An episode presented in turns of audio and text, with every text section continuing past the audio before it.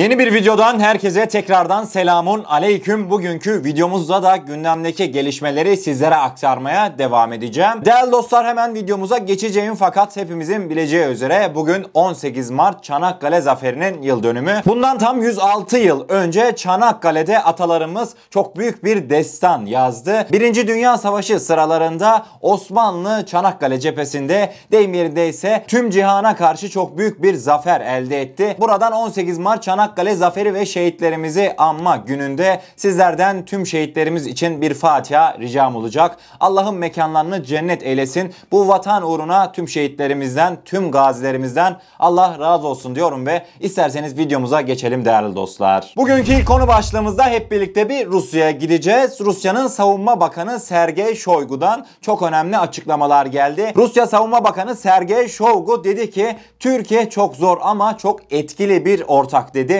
Haberimizin detayları şu an karşınızda.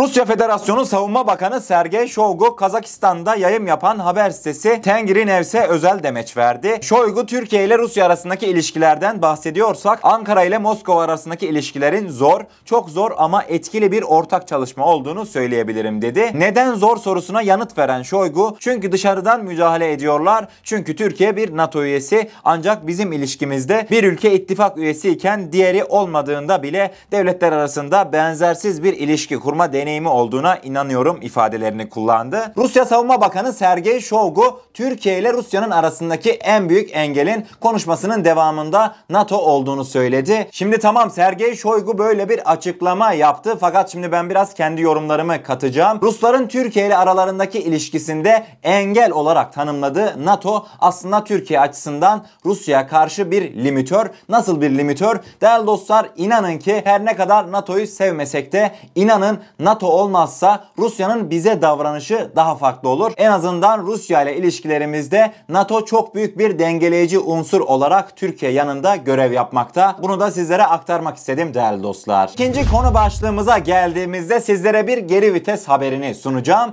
Bu seferki geri vitesimiz Libya'dan geldi. Libya'dan tahmin edeceğiniz üzere General Sözde Hafter Türkiye ilişkin öyle bir geri vitese taktı ki yani gerçekten de görülmeye değerdi. Hatırlarsınız bundan yaklaşık 1-2 sene önce 2019 yılında Hafter böyle çok gaza geldiği sıralarda ne demişti? Türkiye'nin gemilerini, Türkiye'nin ticaret gemilerini Libya'daki hiçbir limana sokmayacağız. Türk gemilerini gerekirse vuracağız demişti. Ne olduysa oldu. Hafter bir anda düşüncelerini değiştirdi. Hafter'e bağlı sözde Libya Deniz Kuvvetleri Komutanlığı geçtiğimiz günlerde çok önemli bir yazı yayınladı ve bu yazısında artık bundan sonra Türk ticari gemilerinin yasal mevzuata uygun olduğu sürece Libya limanlarına yanaşmasında hiçbir sorun olmadığından bahsettiler. Böyle bir geri vites yok değerli dostlar. Haberimizin detayları şu an karşınızda. Libya'nın doğusundaki gayrimeşru güçlerin lideri Halife Hafter'e bağlı Sözde Deniz Kuvvetleri Komutanlığı Türk gemilerinin kendi kontrolleri altındaki Bingazi limanına girişine karşı olmadıklarını açıkladı. Hafter yanlısı Libya El Hades televizyonunun Facebook hesabında yayınlanan habere göre Sözde Deniz Kuvvetleri Komutanlığı Bingazi kentindeki liman ve deniz taşımacılığı idaresine bir yazı gönderdi. Yazıda Türk bayrağı taşıyan ticari gemilerin yasal prosedürler ve mevzuatlara uygun bir şekilde limanlarımıza girişinde herhangi bir itirazımız yoktur denildi. Haziran 2019'da Hafter kendisine bağlı güçlere yönelik yayınladığı talimatla Libya karasularındaki Türk gemilerinin hedef alınması ve Türk şirketleri ve karargahlarının meşru hedefler olarak görülmesi emrini vermişti. Bu yaşanılan gelişmeler sonrasında sosyal medyada özellikle de Türk kullanıcılar Hafter'in Türkiye'ye karşı yenilgiyi kabul ettiğini söyledi. Kısacası Hafter'den gelen bu geri vites çağrısı gündeme bomba gibi düştü. Libya'daki savaşın başlarında sizlere videolarda Hafter'in açıklamalarını aktarırken değerli dostlar Hafter illaki bu açıklamalarını geri yediğin günlerde gelecek diyordum. Görünen o ki değerli dostlar Hafter Türkiye'ye karşı söylediği söylemleri teker teker geri yiyor. Daha bu açıklamanın da devamı gelecektir. Rahat olunuz. Güzel bir gelişmeydi sizlerle paylaşacağım paylaşmak istedim değerli dostlar. Üçüncü konu başlığımıza geldiğimizde günün bomba haberini sizlere aktaracağım. Değerli dostlar tekrardan bir Yunan medyasına uzanacağız. Yunan medyası tahmin edeceğiniz üzere durmak tükenmek bitmek bilmiyor. Değerli dostlar bu sefer de hatırlarsınız Girit adasında sözde Suudi müttefikleriyle bir tatbikat gerçekleştirmişlerdi. Ve bu tatbikat sonrasında Yunan medyası aynen şu başlığı attı. Suudiler Türk kıyılarında Türklere gözdağı verdi.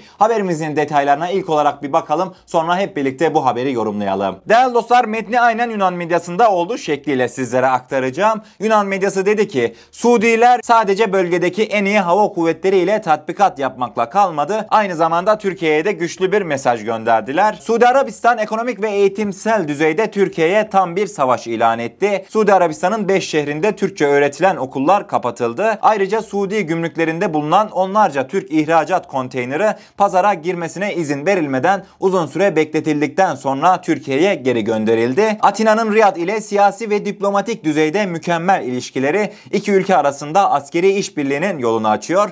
Atina'nın Arap ülkesine Patriot ekibi göndermek için yeşil ışığı yakma kararı bir dizi ortak eğitim faaliyeti sürerken yalnızca bir başlangıçtı dedi Yunan medyası. Evet değerli dostlar sıra geldi günün bomba gelişmesine. Yunan medyası dedi ki Suudi F-15'ler savaş uçaklarıyla birlikte Orta Ege'nin üzerinden Ankara'nın sözde askerden arındırılmış bölge olarak gördüğü Limni adasına uçtu. Hatta savaşçılar Ankara'ya net bir mesaj göndererek Rodos'a bile ulaştılar dedi. Devamında da Yunan medyası Suudi Arabistan'ın gücünden bahsetmiş. Suudi Arabistan'ın ABD ve Japonya'dan sonra en büyük 3. F-15 savaş uçağı filosuna sahip olduğunu aktarmış. Ve son olarak da Yunan medyası Türklerin kaygısı o kadar büyük ki Suudi Arabistan'ın Türk İHA'larını satın alacağını söyleyecek kadar ileriye gittiler ve bu şekilde Atina Riyad ittifakını kırmak istiyorlardı diye haberine son vermiş. Şimdi değerli dostlar tabii ki Yunan medyasından en azından beklenen haberlerden bir tanesiydi. Yine Türkiye'yi kışkırtmaya yönelik yapılan haberlerden bir tanesiydi. Tamam aslında buraya kadar her şey beklendiği gibi sıradan. Fakat değerli dostlar Suudilerin Yunanistan'la yapmış olduğu tatbikatta benim dikkatimi çeken bir detay vardı. O detayı da sözlü Suudi savunma sayfaları Twitter üzerinden paylaştı. Sizlerin önüne şimdi bir fotoğraf getireceğim. Fotoğraf bir gelsin değerli dostlar. Görmüş olduğunuz bu fotoğrafı Suudi Arabistan'ın sözde savunma sayfaları Twitter üzerinden paylaştı ve dediler ki Suudi Kraliyet Hava Kuvvetleri ve Yunan Hava Kuvvetleri Girit Adası ve Limni Adası'nda Falcon A tatbikatı sırasında savunma ve hücum eğitimleri gerçekleştirdi.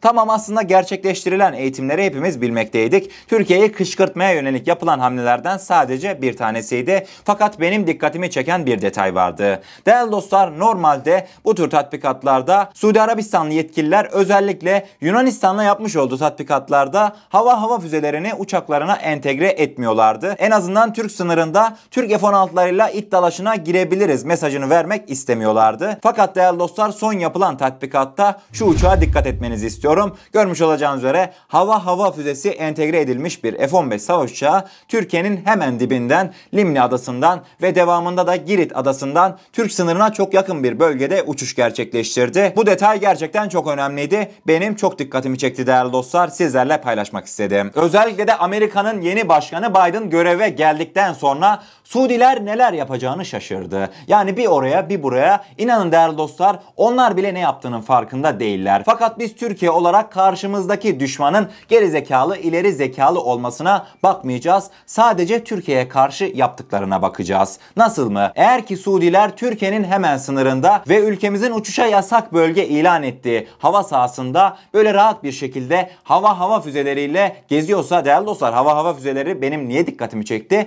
Hava hava füzeleri demek şudur.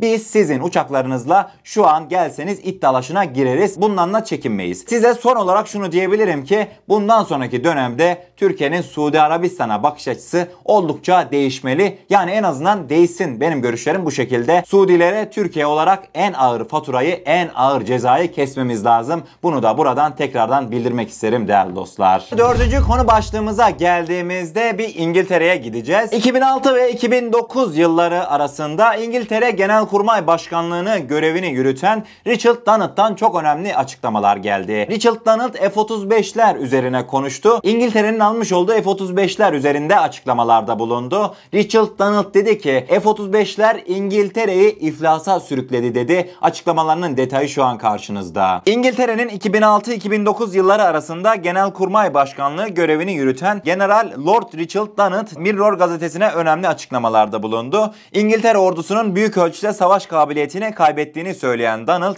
Ruslar bize gülüyor, Amerikalılar kafalarını sallıyor ifadelerini kullandı. Donald'ın iddiasına göre İngiltere Savunma Bakanlığı Kraliyet Hava Kuvvetleri'ne ait F-35B hayalet avcı uçakları yüzünden iflas etti. Her biri 80 milyon pound yaklaşık 840 milyon TL'ye satın alınan bu uçakların saat başı çalışma maliyetinin 90 bin pound yani 945 bin TL olduğu kaydedildi. Ayrıca son olarak ABD Hava Kuvvetleri'nin bile daha ucuz savaş uçağı arayışına girdiğini söyleyen İngiliz general, ülkesinin 138 adet F-35B satın alma planının büyük ihtimalle 48'e düşürüleceğini de dile getirdi. Değerli dostlar bu haberin ayrıca bir önemli noktası var. İngiliz generalin bahsettiği F-35B uçağı Türkiye'nin almasını planladığı, Türkiye'nin TCG Anadolu gemisinde almayı planladığı dikey iniş kalkış yapma özelliğine sahip olan uçaktı. Ondan dolayı gerçekten önemli bir haberdi. Yani F-35 projesinin büyük bir maliyetle, büyük bir hüsranla sonuçlandığını dile getirmiş ve İngiliz generalin Ruslar bize gülüyor açıklaması da gerçekten çok önemliydi. İsterseniz bir sonraki konu başlığımıza geçelim. Değerli dostlar 5. ve son konu başlığımıza geldiğimizde çok komik bir haberi sizlere aktaracağım. Aslında acınası bir durum fakat bize komik geliyor. Ermenistan Başbakanı Nikol Paşinyan desem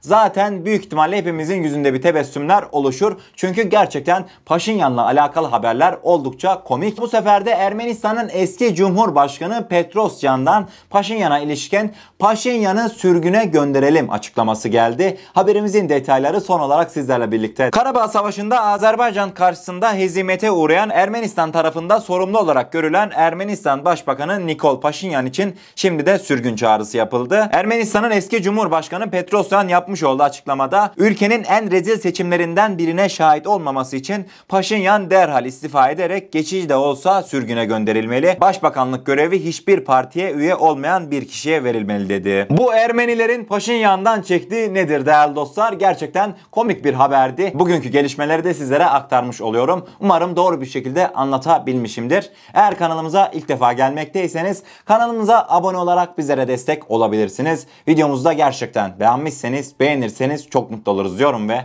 kendinize çok iyi bakın. Allah'a emanet olun. Her şey istediğiniz gibi olsun. Sağlıcakla.